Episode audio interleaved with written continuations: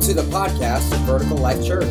We hope and pray these messages encourage and challenge you to find your glorious purpose in Christ Jesus. For more information, visit us on the web at www.vlchurch.tv.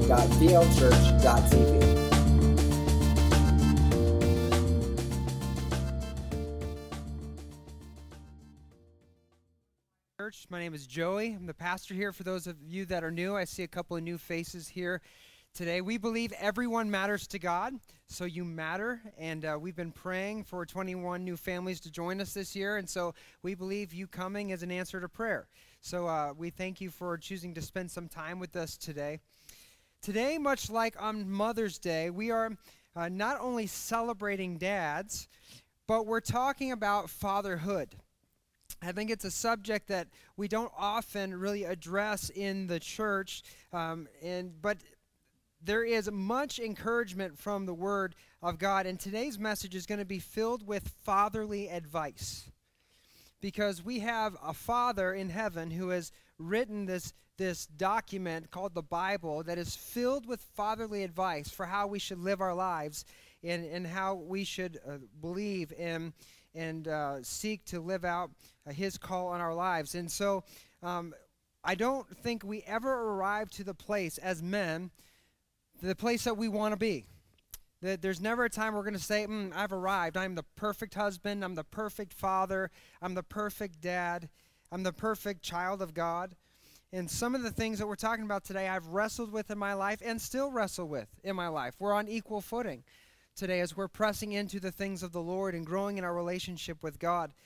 So today's challenge is for all of the men young and old. So, ladies, if you're here with your husband, it would be very helpful to not do the side jab whenever you hear something that resonates in your household. You know, that little, you know, side jab. Anytime I see a guy's eyes go like that, I, I know they're getting the jab. So, if you could please refrain from that, that will help your husband and uh, the fathers in here connect with what God is saying. It won't, there will be less distraction. But I want us to rediscover the importance of fatherhood and living out a godly example for our families. But before we can truly understand what fatherhood is, it's intrinsically attached to another area, another subject, another issue. There is another issue that causes us as men to stifle in our relationship with God, to stifle as husbands, and also to stifle as fathers because of the struggle that we have with this area. So today, not just fatherhood, we need to rediscover what it is to be a man. What it is to be a man. Because I think insecurity, I think all of us to a degree, we struggle with this deep insecurity in our own manhood, and it's the root cause of many issues we struggle with in our everyday lives as husbands and fathers. And it's the open door for a lot of spiritual baggage to be accumulated even before we enter into marriage. We carry this baggage into our relationships, and it, it's what is the root cause for a lot of our struggles. And really, it's because our whole lives, men, our whole lives, we are trying to prove ourselves to be a man according to what the world or what other people define it as. We struggle with this. King David, one of the greatest champions of Israel, and the most probably the most famous king in the Bible. He was known for many feats. Most commonly, he was known for killing Goliath, right? The giant. He got the stone, slung, slung the stone, killed the giant. And, you know, we've done a disservice to, I think, the children of the, you know, the past generations because we don't read the story of David and Goliath to our kids the way it actually is told in the Bible. Like we, we tell it like the whitewashed way, right? The the the G-rated way. You know, he, he the big mean Goliath is out there taunting Israel, and David goes out there, throws the sling and the stone. He gets knocked out, and Israel wins. But the Bible says he got killed. David cut his head off with his own sword and chased after the rest of the enemies, holding the head, making them run for the hills, right? That's the story I like. Can I get an amen, guys? Oh, amen, right? Like we need to quit we need to quit watering down the Bible. We need to just say it how it is. right? But David, he had all of these ma- amazing feats. He had this anointing on him that made him almost impossible. And it got to the point where the women of the nation, when they saw David, they would sing a song. And David wasn't king at this time, there's another king named Saul. But when David came into town after battle, they would sing, Saul has killed his thousands, and David has ten thousands. His fame, his notoriety exceeded even that of the king, and that didn't make King Saul very happy with David at all. Matter of fact, he got a little jelly. And so he started to try to discover or find ways to kill David because he's like, I got to get this guy out. He's stealing my thunder. So he comes up with this plan. He tells David, David, I will let you marry my daughter, which was a big deal. Um, and he said, and but you don't have to pay me any money because back then you had to pay the father of the bride a bride price in order to marry the daughter. So you don't have to pay me anything. All I want is for you to go into Philistine country or, or sworn enemies. I want you to kill a hundred Philistines and bring me back their foreskins. And I'm thinking, Saul, could you have not thought of a different request? I mean, like, what made him, like, what, could David, like, have faked, like, fingers? You kill a guy, you get 10 fingers, so it's being like, I only had to kill, you know, like half as many because I got all the fingers. You know, you could fake a finger, but you can't fake a foreskin. There's only one of those. So that's what he asks right there in the scripture. And David, he's like, you know, that's an interesting request, but instead of a 100, I'll bring you 200. So David goes out and kills 200 soldiers and has his men gather up the requested item. And I'm thinking, what if you were a new recruit on that day? Like, I'm signing up for fame and for glory. And David's like, you got foreskin duty. And I'm like, I did not sign up for this. This is not what I signed up for. Can you please choose? What, what's the penalty for uh, for dereliction of duty? And because I'm really considering that in this moment. Like, how would you like to be that guy? You wouldn't. But this is what he did. David had a powerful anointing on him. Like whatever he set out to do, God gave him favor and he accomplished, making him nearly unstoppable in battle. He became the greatest king of Israel. He gathered the nation together. They experienced incredible wealth and prosperity. His, his enemies like shuddered at his even, even at his name. And at the end of his life, he goes to pass on some fatherly advice to his son Solomon, who's going to assume the throne after his death. Solomon is going to be the next king. So he's about to pass the torch to Solomon and not only pass on the crown and the kingship, but he's going to give him some parting fatherly advice. Now we're talking about fatherhood today. But here's what David, a father, says to his son about to become king, which we're going to read in two separate passages. They're the same moment, but there's he says a couple different things in each passage. The first passage is found in 1 Kings chapter 2, 1 through 2. And here's what the word of God records for us. He says, As the time of King David's death approached, he gave this charge to his son Solomon I'm going where everyone on earth must someday go. Take courage and be a man. I want all the men to say this with me. Say, take courage and be a man. Come on, say it like a man. Take courage and be a man. Heavenly Father, God, I pray right now in Jesus' name that you would help us rediscover what it is to be a man. That you would break off all the lies and deceptions of the world and the enemy and all the things that have caused us as men to not bring favor and blessing into our homes, but brokenness. And I'm so thankful, God, that your love is unfailing because when we bring our brokenness to you, healing is in the wings. And so, God, we, we ask you, give us a fresh vision of what it is to be a man and raise us up. You said in the last days you're going to send Elijah with an anointing to return the heart of the fathers to the sons and the son to the fathers. There is, there is a heavenly and fatherly anointing you want to pour out. We ask you, God, begin with us. In Jesus' name, amen. Take courage and be a man. What is he saying? He's saying, what I'm about to tell you that defines what a man is, you are going to need courage. You're going to need courage. You're going to have to put everything you are into this. Now we're thinking this is David. He's a mighty warrior. He's a fierce combatant. He's led these campaigns. He's had all these battles and struggles and been victorious. What is he about to say? What's this thing Solomon is going to have to be courageous in order to accomplish in his life? And as I look at this, I'm like, okay, David, what is it? What is it that you're going to say is going to make me a man? What is it that's going to make me a man? What courageous act, what courageous thing am I going to have to do to be a man in my life. And you would think about all these different things. And I think we think about what the culture puts on man today. Now, in our day today, it's getting awfully confusing what a man is. There's a lot of questions, there's a lot of spectrum and ideas of what, what man is. But there are still these norms that we hear all the time in our culture. What men are tough, men don't cry, right? Men like cars. Men take charge. Men chase women. Right? There's this mindset. We see depicted in all of our movies, in all of our television shows, in books. We, we see depicted everywhere, this image of what a man is supposed to be. And so there are a lot of perceptions of this idea. But King David, a man's man, biblically we could say he is the man of the Old Testament, is about to tell his son what is a man, what he's going to need to be courageous, and he doesn't list any of these qualities in his description.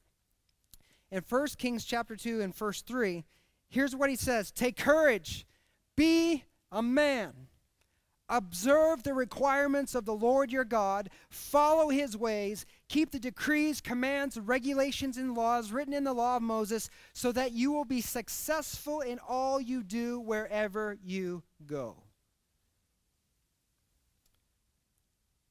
So that you'll be successful. Now, the word requirement there in the Hebrew language, if you read it in, a, in the deeper translation, it means keep the duty. Live up to your commission, your call, the very purpose for which God has created you, called you, the requirements. He's saying, be courageous. Don't back down from your calling. Don't back down. Don't let fear get in the way of what God's calling you to do. He says, keep the decrees. This word also means customs, ordinances, or traditions God has put in place to guard your life. Be courageous and keep the traditions God has set up before you. Number three is commands. These are the laws of God. This is what He said to do and what not to do. He says, be courageous and be obedient to God. Number four is regulations. It's, the, it's a courtroom uh, term. It's an act of deciding a case. In, in the case of the Passover, God said, You must observe the Passover on this day, on this month, in this way. And a man came to Moses and had a question, and he said, Well, what if we're away and we, we can't come to the exact location at the exact time, the exact day God said to observe the Passover? And Moses was like, That's a good question. I'll go ask God. And so he goes into the tent of meeting, and God says, It's okay. They can just observe it on another day. And so there are things that are not expressly written in Scripture, but when we understand the wisdom of God and how God thinks, then we can follow his regulations. And so he's saying, be courageous and know how God thinks, follow his wisdom. And number five is the word laws. It can also be translated as testimonies. These are the revelations of God, both written and experienced. What he's saying, he's saying, be courageous and don't forget what God said that we wrote down, and don't forget what God did in your life. Don't forget. David tells his son, if you do these things, you will be successful in all you do wherever you go. Is it not an encouragement, men, that God wants you to be successful?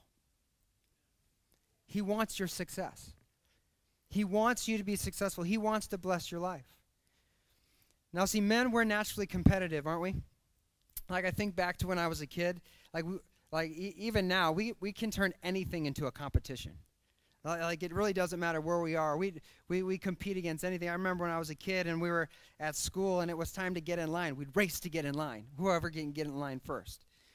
And uh, I remember back in uh, the olden days when we were at church, uh, in kids ministry, they would often take all of us kids together to the bathroom. And in the church we were particularly in in Texas, there was only one toilet in the bathroom, and all the boys went in at the same time. And and a couple of us would use the bathroom at the same time, like you know, to urinate, and we would like cross our straws like we were sword fighting. Like we would turn like even that. I know it was a different time. You couldn't do that today, but but like there's just things that we do that don't make any sense, but it's competition, and we're gonna win.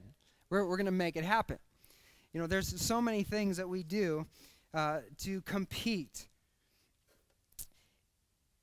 Men don't you know, and, and I just say this, you know, that was that was before we learned the rules about the bathroom. Like right now, like you learn the rules as you grow up. You don't make eye contact in the bathroom. Let's just make that. You don't you don't speak. You look up, you look down, never side to side. And you just stay quiet because it's forbidden. It's forbidden. But we're naturally competitive. The triple dog dare, invented by men. Right? That's just the way it is. You'd never know your tongue would stick to a uh, frozen metal object outside if it weren't for dudes. That's just, I'm, I'm just saying, that's the way it is. And David says, a man, a true man, is not one who's out to be successful in the eyes of men. A true man is a man of God. A man is not a man who's out to be successful in the eyes of men. A true man is a man of God, and God is cheering on the man of God. We are in a competition. The enemy is trying to compete for our attention, for our obedience. There are things that are competing for our attention. We're competing to stay faithful, to run the course, to do what God's called us to do. And God is rooting on the man of God who says, I am going to be courageous in my calling. And God has given us this blueprint and how to be successful at being a man, a real man, but it's not about cars, trucks, girls, or dollar signs. In another passage in 1 Chronicles 28, 8 through 10, it records this conversation a little differently, and I love what's included in here. He says, So now, with God as our witness, and in the sight of all Israel, the Lord's assembly, I give you this charge. Again, he's talking to his son. He's saying, Be careful to obey all the commands. Somebody say commands. Obey all the commands of the Lord your God, so that you may continue to possess this good land and leave it to your children as a permanent inheritance. And Solomon, my son, learn to know the God of your ancestors intimately. Worship and serve him with your whole heart and a willing mind. For the Lord sees every heart and knows every plan and thought. If you seek him, you will find him. But if you forsake him, he'll reject you forever. So take this seriously, for the Lord has chosen you. Somebody say, chosen you.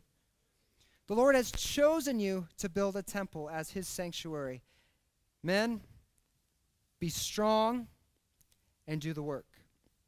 Be strong and do the work. What I love about this passage is David reiterates God's desire for Solomon's success. In verse 8, he says, Be careful to obey all the commands of the Lord so you'll continue to possess the good land. There are blessings that Solomon had in his life, and he's saying, If you continue to follow me, you're going to keep these blessings. There, there, there's not anything going to come between what I've given you and, and your life. God wants good for us, He wants to bless us, and the pathway to receive and experience that blessing is to seek Him with our whole hearts, to be a man of God. There are a few key elements in this passage I just want to touch on quickly. These characteristics of a man of God. Number one, in 1 Chronicles 28 9, says, My son, learn to know the God of your ancestors. What's that word? Learn to know the God of your ancestors intimately. A man of God knows the Lord intimately. A man of God knows the Lord intimately. What does it mean to know God intimately? Well, it doesn't mean to read all the biographies or autobiographies about God that you can. There are a lot of biographies and autobiographies written about people all over the world, many famous people like George Washington and Benjamin Franklin and uh, Abraham Lincoln. You can read every book written about these men's lives. You can know every detail that's ever been recorded in history about these men's lives. You can recite where they were born, where they died, who they were married to. You can know all these facts about these men, but that doesn't mean you know these men. Knowing someone intimately is different than knowing about someone. Questions like what makes them mad? What makes them laugh? What makes them tick? What's their voice sound like? How do they laugh? What, what, what are their dreams, their passions? You can't learn those things in a book. Those things can only be learned when you experience them by doing life together with that person. My wife and my kids will sometimes play this game on me when they call me on the phone. They'll, they'll call with my wife's phone, but it'll be one of the kids on the phone pretending to be my wife. And they want to see if they can fool me into knowing, like, you know, you, you, you know, is it mommy? You know, that type of a game. And sometimes, you know, the older they get, the harder it is because they're starting to sound more and more like their mom on the phone. It's really difficult. But I usually figure it out because I've lived with them long enough to know how they pronounce their words, how they say certain things, what they would and wouldn't say. Like, I know what my wife would say in a lot of respects. I know how she wouldn't talk, right? So I eventually figure it out, usually, because I am intimately aware of who they are, because I have an intimate relationship with my family. Many believers, especially men, because it requires an emotional connection, many men opt for an intellectual faith because it's easier and it makes them feel smarter and more accomplished. But really, it's because they don't want to have to be vulnerable and humble enough in pursuing God in an intimate faith. A faith that is willing to look foolish in pursuit of the heart of God. Why? Because I'm a man. I don't men don't do that. David said men do men pursue God. If you think of David's life, there was a moment where David was celebrating with the people as the Ark of the Covenant, the, the item that symbolized the presence of God, was coming back to the nation and coming to Jerusalem. And he was dancing with all the people, and he was acting just like a commoner, dancing with all of his might. And he gets back home, and his wife is, you know, like that, just upset because he embarrassed her. How dare you act like a common person? How dare you act like that? You made yourself a fool. And David said to his wife, I'll become even more foolish than this because my worship was to the Lord. When a man is secure with his relationship with God, it doesn't matter what anybody else thinks. It doesn't matter what anyone else thinks. I'm willing to look even more foolish because what I do is not for man, it is for the Lord. You see, intellectuals have a hard time looking foolish because there's a whole lot of pride in the way. And that pride is a mode of protection to keep myself from looking less than a man. So they settle for knowing a lot about God rather than really knowing God. You see, a real man, a real man is a man of God who seeks to know God not just intellectually, but also intimately. Do you know what God's voice sounds like? Do you know his heart? Do you know how he thinks? See, we got these bracelets years ago that said WWJD on it. What would Jesus do? But you know, if you know God intimately, you already know what Jesus would do. You don't need a bracelet to remind you. When you get to know God intimately, you discover how gracious, how kind, how awesome He really is you learn his voice and his personality. God has a personality. Like if you don't read the Bible and see the funny parts in the Bible, you're missing it. There's some really funny things in the Bible. A talking a talking donkey, that's funny. It's funny. When you learn his personality, when you learn to know him intimately, you'll become overwhelmed with his love for you. That's why David says, number two, a man of God doesn't only know him intimately, a man of God is also a worshiper. 1 Chronicles 28 9 says, Worship and serve him with your whole heart and a willing mind. You become a worshiper. See, a man of God is not dragged to church, he's the one dragging everyone else to church. A man of God doesn't have to be talked into singing or expressing worship to God or love to God in the, in the gathering. Why? Because he's doing it so often at home. When he comes to church, it's just like second nature. A man of God is free in his worship to the Lord because he's got that relationship everywhere he goes, not just when he comes to church on Sunday. A man of God doesn't have to be convinced to serve God in ministry, either in the gathering of believers or outside the walls in, in his sphere of influence. Why? Because he understands Jesus gave everything for us. The least I could do is serve him with my life. A man of God worships in spirit and truth, your whole heart and a willing mind. Number three, a man of God is chosen for a mighty work. First Chronicles 28:10 he says, "So take this seriously, not don't don't shirk this. This isn't something you slack off on or do haphazardly. This is serious business. You need cur- courage for this, men." He says, "The Lord has chosen you." Somebody say chosen you. You're chosen. You're chosen. You're chosen by God to build a temple. So be strong and do the work. There is a mighty work that God has called you to build. Man, there's a strong work God has called you to do. In order for this to be accomplished, a man of God cannot quit. For Solomon, it was building a physical temple in the nation of Israel. But the scripture says that your body is a temple of the Holy Spirit given to you by God. You are not your own. So you must honor God with your body. Men, God has called you to build a spiritual temple, to live a life wholly dedicated for God's glory, to be holy as He is holy. But not only are you called to be a man of God, dedicated for holiness, dedicated to the Lord, but you've also been tasked with another great work. In 1 Chronicles 28 8, as he's giving this list of, uh, of commands, of, of, of descriptions of a man of God, he says, Be careful to obey all the commands, Lord your God, so that you may continue to possess this good land. And then do what? Leave it to who? Your children as a permanent inheritance. Inherent in God's call to every man is not just to live a holy life, but it's to raise you up to be a father who releases blessings to future generations. God doesn't just have your faith and your life in mind, God's thinking about your legacy to bless your name.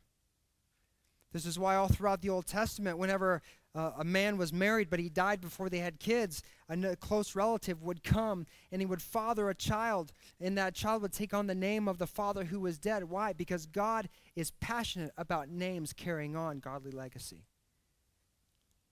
God is passionate about your name leaving a godly heritage, a godly legacy. God's plans to bless you as part of the plan He's designed to also bless the children after you. And men, like it or not, God has raised us up to be the doorway of blessing or cursing into our family. Remember back in Genesis, Genesis chapter 3, when Satan comes to tempt Eve in the garden and she bites the apple. It says, Then she gives to her husband with her. It wasn't an apple, it's a fruit, but we commonly call it an apple.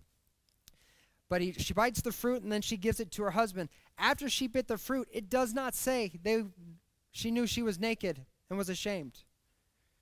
It doesn't say that at all. It's after Adam ate the fruit that they realized they were naked and ashamed. Romans 5:12 it says the sin of one man brought sin into the earth and death by sin. Adam was the doorway for sin to come in to the family line. It was at that moment Adam ate the fruit, they knew they were naked and full of shame. Men, we need to see our lives with a larger lens than simply in the here and now.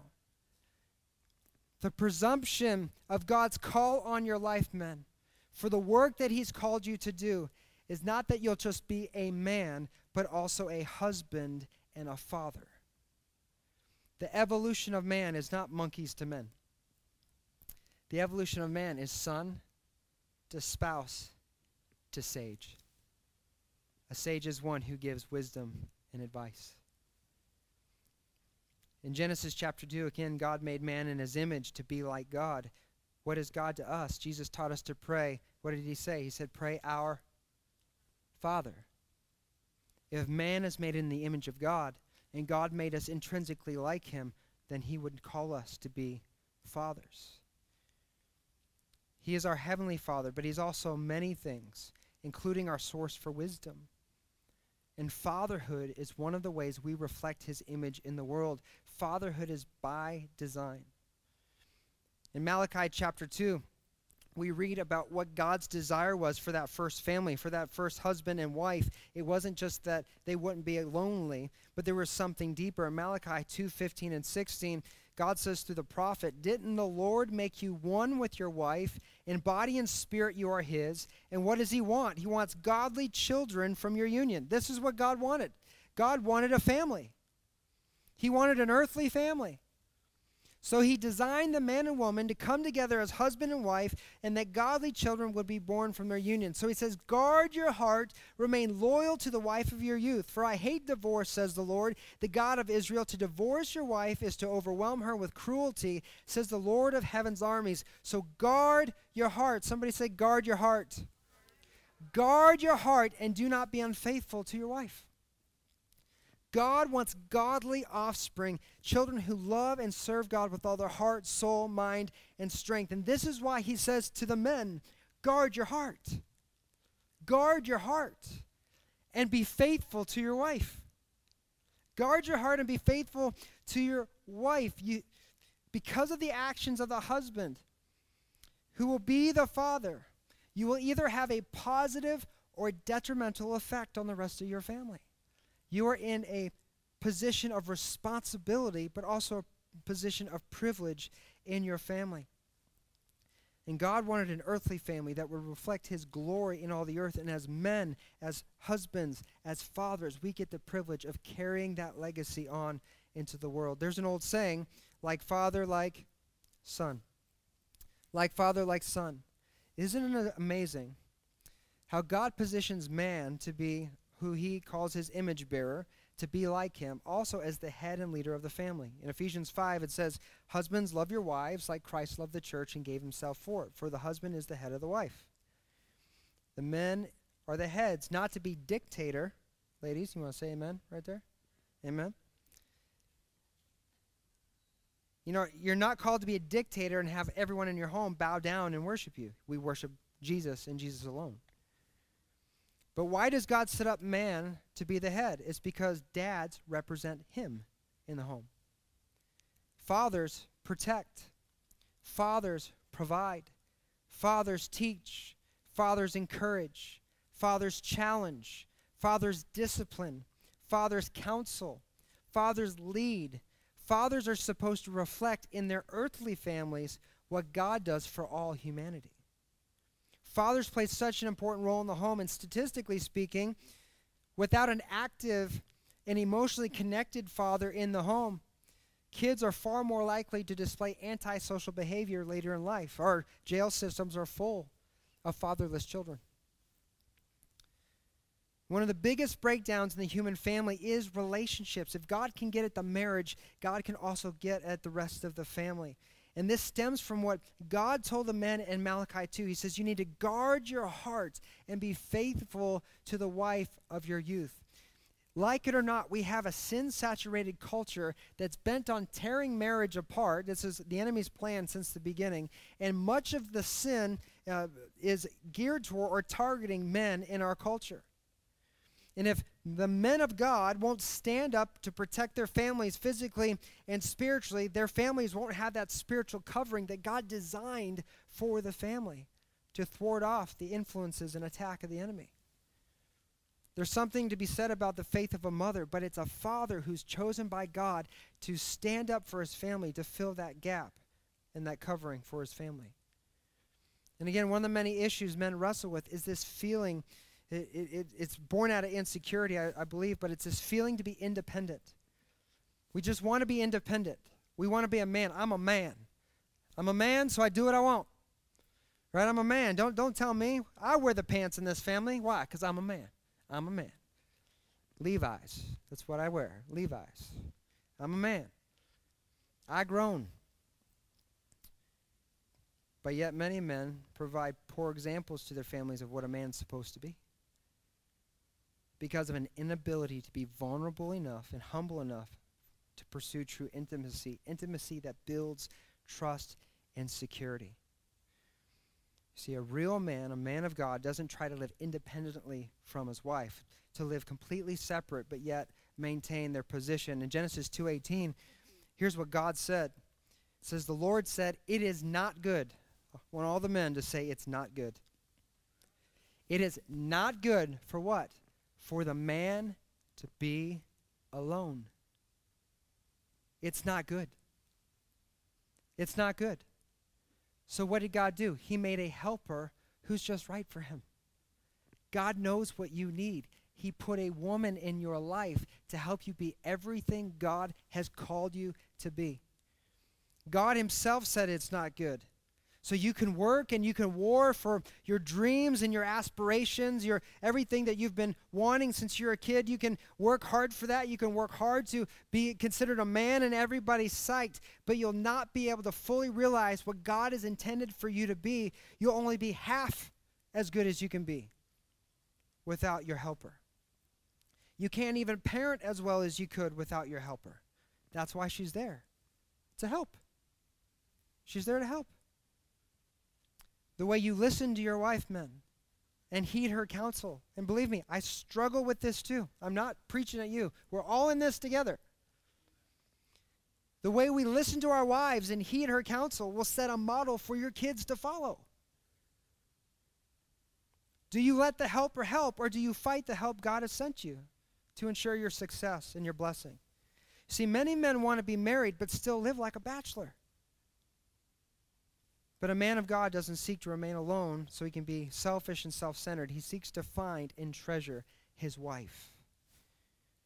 See, in Genesis 2, when God created woman for the man, this, is, this was an amazing moment for Adam. Adam just watched God show him every animal he'd created, and he made gave names to all the animals. And God was saying, We're gonna we're gonna get you a helper, we're gonna get you a mate. And what's he do? He shows him all the animals. And Adam's like, Ox? No. Cat? No, definitely not. Guinea pig? Mm-mm, not going to work. But then God shows him the woman. And he says, At last, the man exclaimed, This one is bone for my bone and flesh for my flesh. She'll be called woman because she was taken from man. This explains why a man leaves his father and mother, is joined to his wife. The two are united into one. And the man and his wife were both naked but felt no shame. They are both completely vulnerable, completely transparent, nothing between them and there was no shame and no brokenness. Perfectly intimate, and there was nothing between them. And the blessing of that unity of flesh and spirit were children. The physical union of the two can never be separated when you bring children into the mix. Think about it. God says the two shall become one. We take half of the DNA strand from the man, half the DNA strand from the woman. We combine it together in a child, and you can never separate it again. That's why Jesus said, What God has put together, let no one separate. It's deeper than just a contractual agreement before a courthouse and a judge. You need your helper and there's this pull of insecurity in ourselves as men for whatever reason that we'd rather, because of fear or feeling or appearing weak or less than manly, choose to live independent or disconnected lives from our wives and our kids. And though we may be in the home physically, we're definitely disconnected emotionally. So we're in the home, but not really in the home. And we're not leading our families to a life that is filled with health and blessing, but dysfunction. And we need to understand this mystery to understand the importance of humility and the power of vulnerability because if we can't be good husbands, we definitely won't be good fathers. So here's the question, guys. Remember when God created man and woman, what did God use to create Eve? What was it? It was a rib, right? Why couldn't God use anything else? You ever asked that question? I mean, he grabbed a bunch of dirt, blew on it, and it became Adam. Like, guys, if anyone ever calls you a dirtbag, don't get offended because it's true. You're a dirtbag. You're a dirtbag. Why couldn't he make another dirtbag? Blow on it and make a woman. Or if he's going to take something from Adam, why not some hair? Like that seems a little less invasive. But he took a rib. What do ribs do? They protect the thoracic organs in the body and aid in breathing, which enables life. So when we think about what God did, what does it tell us that he took one of Adam's ribs? It tells us in order to protect the wife's heart, the man's heart has to become vulnerable. In order to protect the wife's heart, for her life to flourish, you have to become vulnerable and humble and sacrifice yourself as Christ loved the church and gave himself for it. If we want to protect our wife's heart, we must first let our hearts become vulnerable. This is how your wife comes to know you. Your wife wants nothing more than to know you, and not just know your biography, things about you. She wants to know you. Good, bad, and ugly. She wants to know you. And the more she knows you, the more intimacy is created with her, the more trust you have. The more vulnerable you are with her, the more trust she can have, the more she can know you and trust you. And the more she trusts you, the more honor she's going to give you in your life. Adam's heart was exposed before his wife's heart could be protected or covered. And the amazing thing is, what happened next after his heart was exposed? The two were united into one, which means Adam's heart got covered again because his rib came home. And the intimacy that they shared covered them both. See, before we can protect our wife's heart, our heart must first become vulnerable. We can love our wives and our families, but when we're too busy covering ourselves, the only thing we can use to protect ourselves is pride. It's pride. It's the opposite of humility and vulnerability. When we keep protecting ourselves from, ourselves from pain, when we're trying to protect ourselves rather than letting our helpers help, we open the door for pain, affliction, dysfunction in our relationships. See, men, we have to become vulnerable to love them well. Something the Lord just spoke to my heart, and, th- and this convicts me when I was reading this passage and just thinking about this relationship. One of the major divides and areas of conflict in relationship is intimacy. And this is a large part of the root problem. You see, your wife, men, can't trust you to protect her if you are constantly trying to protect yourself from her. Your wife cannot trust you to protect her if you're constantly trying to protect yourself from her. The way we guard our hearts is not in isolation and being alone and pride and arrogance. The way we guard our hearts, he says in Malachi 2, is not with fighting with our wives or being harsh with our wives. 1 Peter 3 7 says, when we're harsh with our wives, our prayers are hindered. That when we're harsh with the one God gave us, our prayers can be hindered. Why? Just think about it. If you're a father and you have a precious daughter and she's dating a dirtbag who's talking to her disrespecting her, putting her down, threatening her, abusing her, and he comes and asks you for some money, are you going to answer that with a yes? No. Why would I bless you to hurt my daughter even more? Malachi 2 doesn't say guard your heart by being prideful and arrogant and harsh with your wife. See, you can't be faithful to God while being unfaithful to your wife, and we fall into the unfaithfulness trap when we try to protect our hearts instead of hers. A real man, a man of God, we are faithful, we lower ourselves, and we sacrifice because that's what Jesus did for us. We follow his example. And when we do the works of Christ, healing follows healing follows. Our hearts get protected when our wives come home and the two are united back to one. See, God's plan to bless you, He has plans to prosper you.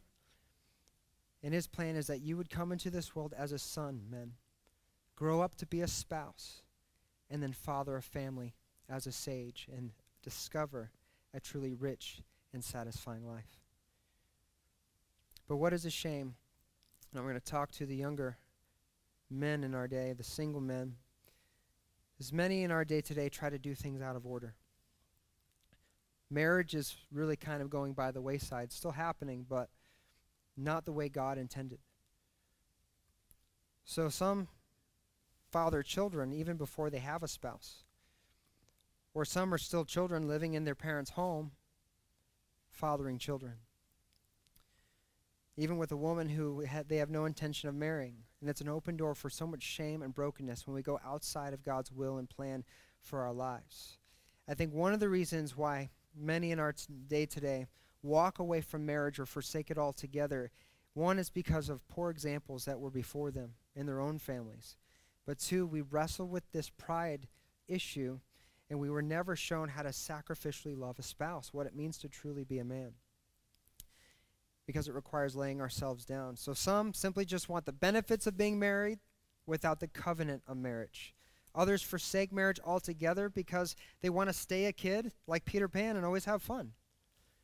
There's some guys that want to play video games in their mom's basement until they're 40 years old and then find out what their parents' retirement plan is so whether they can upgrade their game system. You know, it's just there's this epidemic. There's studies that show that that um, the immaturity is lasting well into college years. They're that they're extending um, the the age ranges of when really manhood and womanhood come into being because we are maturing slower. God wants every boy to grow up into men to be like him, reflect his image. And part of doing that is growing up into a man, into a spouse, and to a father. So when you surrender to this call on your life and you lay your selfish desires down, what you'll discover is what God desired for you a blessed life. Not a perfect life, but a blessed life. A wife is a treasure from the Lord, and children are a blessing from the Lord. But the way to get there, to get as close to nakedness without shame, is to doing it God's way. It's God's way. And He has specifically given us a format, a formula to follow. I know there's a lot of confusion in our culture, but I w- want to read you again how God set up for us to go through this process of maturity from son to spouse to father. And it's found in Genesis 20 or 2, 24, and 25. Here's what it says This explains why a man leaves, somebody say leaves, leaves his father and mother, is joined to his wife, and the two are united into one. Now the man and his wife were both naked, and they felt no shame. It's like when, when we finally get old enough to, to start thinking for ourselves, you know, what we want to go to in this culture is the nakedness part. That's like all we think about. And the nakedness part was God's design. It's a good thing. But outside of his design and outside of what he's instructed, it becomes a destructive thing. And God wants good for you. And this is the process for becoming a man. We try to circumvent this process in our culture, but unless we do this God's way, it's going to continue these cycles of brokenness. And so, what I want to do, especially for the young men in our audience today, I, I want to nail this down because I want to set you up to be as successful and as blessed as you can for the rest of your lives. So that when you leave home, you're doing it on good footing with God's favor on your life. So uh, we're going to do a living example, uh, and, uh, and I want to demonstrate what this looks like so that you know how to leave your father and mother, what it, what it looks like, and cling to your wife. And so th- this is a participation point. I'm going to need a couple volunteers to help me. You won't have to say anything. So, uh, can I get a, a man and a woman to stand in as the mom and dad? Any show of hands? Chris? Got Chris? Okay. Anyone else? Deb? Okay, you come on up. Once you guys come out, I promise you won't have to say anything, even though I'm getting the microphone. And guys, go ahead and come up here on stage. Thank you. You guys will stand right here, about right here. Okay. This will be fun. All right. So, right. Now I got a rope here. All right, we're going to give this rope to you. Okay? And now I need someone to stand in as the son. Anybody stand in? Scott? All right. Scott. And I, I also need a wife. Michelle, will you come? Come on. You don't you won't have to say anything yet. Come on. Let's stand up here. This will be fun. I just want you to I want us to get this visual of how this works because as fathers we need to pass this process down to our children. So Scott, yeah, stand about right there. And Michelle, right there is good. Yeah. Okay. All right. So the man left his father and mother, clung to his wife. So we have a family unit here. They were united into one, right? So they're connected. When a baby is born, right, there's connected by the umbilical cord, right? So we have Scott, who's connected by the cord. The problem in our world today is many parents aren't setting their kids up for success. They're not raising them up in the way they should go. They're allowing them to become children too long. And so they get to the place where they should be leaving to start their own families or responsibility, but there's a problem. They're still attached by the cord, so to speak. Right? So in order for Scott, son, to leave his father and mother, what do we have to do? We've got to cut the cord, right? So if we could put uh, the Genesis chapter 2 verse back on the screen. But look at what it says. This explains why a what? Man leaves. It ultimately it's the parents' responsibility to raise their children, but it's the son's responsibility to leave. To leave to grow into a husband and a father. So parents can only do what they can do. But the boys have to decide within themselves, I'm going to leave. It's my decision, right? How can you lead a family if you can't pay your own bills? If you're still living in your mom's basement? If you don't know what it is, if you don't know how to do laundry, you can't cook for yourself or take care of yourself. How are you to take care of a family if you can't do these basic things? That's why parents, it's important we don't just let our kids hang out at home. We teach them the fundamental skills that they need to survive on their own because at some point the son has to leave on his own volition, his own decision. And so I've got a little pair of scissors here. We're going to symbolically, thank you, we're going to symbolically cut the cord. It's Father's Day. Oh, I'm a man. So Scott, right? Yeah, I chainsaw didn't work. It, so you're gonna leave your father and mother. So I want you to do the honors and cut the rope. All right, can we give him a hand and cut the rope? All right. So now here's the important part. Is he still related? Yes. His primary focus is not his mom and his dad any longer. His primary focus is the one who God gave him to watch over and protect. So he's going to come and he's going to be joined to his wife. But before he can be joined, Genesis chapter 2 is the first wedding ceremony. This was a time God brought the man and the woman into covenant together. So if Scott was intending to get into covenant with Michelle, the first thing he'd need to do is take her by the hand. So take her hand. And get down on one knee.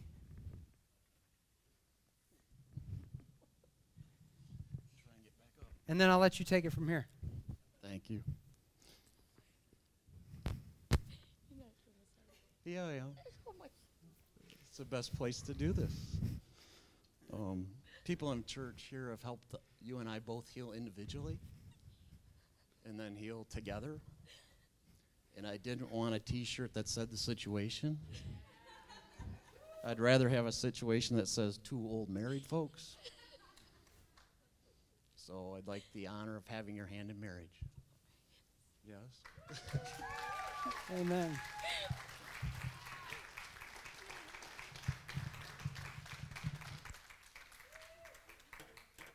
And that's how it's done. Amen. We're so proud of Scott and Michelle and got what God's doing in your life. Proud of you, buddy. Proud of you. That's awesome. But this is the moment Boys, this is the moment you need to start planning for now. Because every decision you make, from the influences you let in your ears to what you see to who you hang out with, will determine what kind of man you are going to become. And my prayer for you, as you look at the example before you, is that you desire to be the greatest man of God, the greatest gift you could give to a bride. That you learn now how to be humble and vulnerable so that you're not fighting with your wife, but you're always fighting for your wife. And that God can raise you up and bless you all the days of your life. That you can maintain the blessings that He's giving you and the favor on your life because you obey His commandments.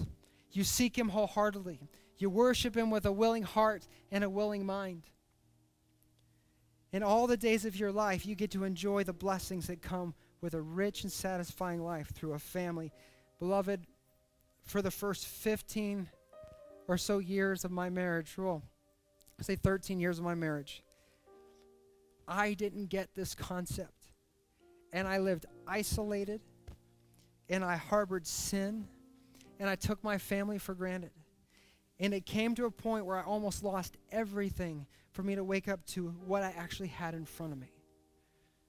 And I pray you don't have to get to that moment where you're facing losing everything to capture this revelation that what God has brought together is for your good. And who you have before you is for your blessing for generation to generation to come. And the invitation to you today is first to the men. It doesn't matter how old or how young you are, whether you're starting out, maybe you're single and you're not married yet, or maybe you've been married a long time. No matter what is going on in your life, will you today say, God, I want to be a man of God? I want to be a man of God. Young men, I want to guard my heart, God. I want to pursue you wholeheartedly so that I can be the man you've called me to be for my family. Maybe you're you're married and you have some kids. God, I've made some mistakes, but I'm trusting in your the power of your love and your forgiveness and today I'm going to become vulnerable and I'm going to get on my hands and knees and I'm going to dedicate myself today for the rest of my life to be the man you've created me to be. Maybe you're older and your kids have left the house. And you're like, what can I do now to change the culture in my family that my, kid, my kids aren't even here anymore?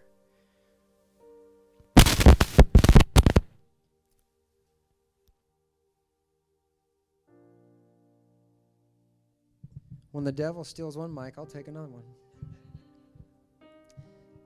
It's not too late to change the culture in your family. God said, Jesus said, with man it's impossible, with God everything is possible. It takes obedience and faith.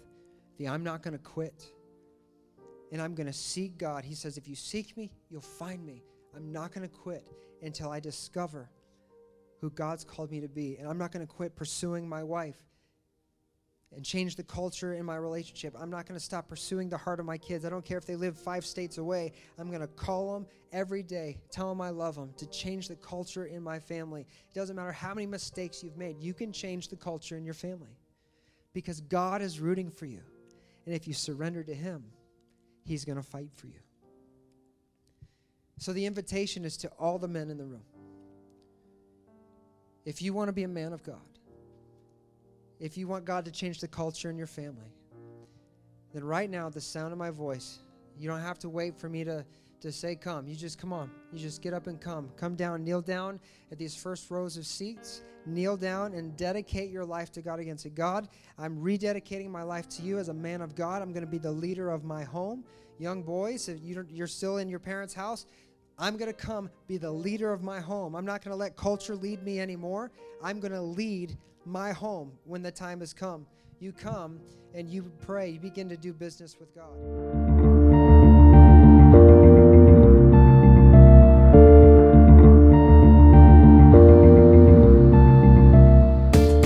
From all of us at Vertical Life Church, we want to say thank you for listening. If this ministry has blessed you in any way, please consider making a tax-deductible donation to www.blchurch.tv forward slash give. Thank you, and God bless.